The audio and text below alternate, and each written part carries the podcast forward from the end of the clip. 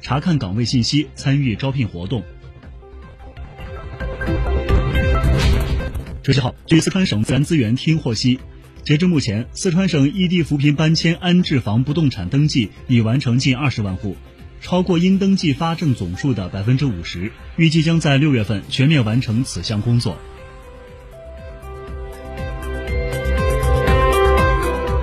近日，有媒体报道称，成都天府国际机场开航投运日期初步确定在六月二十三号。日前，四川手机报记者从机场方面获悉，六月二十三号仅为内部推进工作时间，并非开航倒计时。今年一月，成都天府国际机场顺利完成了六家航司的试飞工作。据此前消息，机场将在大运会前投入使用。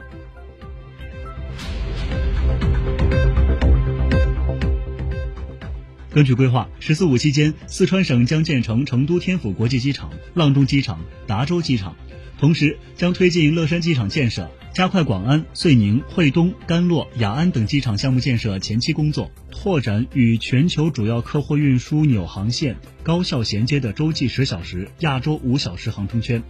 逐步开行全货机航线，加密国内航线航班，新增北京、上海、拉萨、广州、乌鲁木齐等全货机航点。开行省内机场间直飞航班。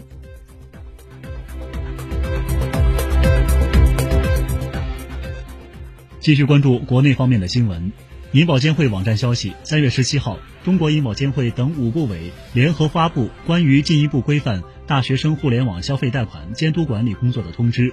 明确小额贷款公司不得向大学生发放互联网消费贷款。明确未经监管部门批准设立的机构，一律不得为批准设立的机构一律不得为大学生提供信贷服务。严厉打击针对大学生群体以套路贷、高利贷等方式实施的犯罪活动。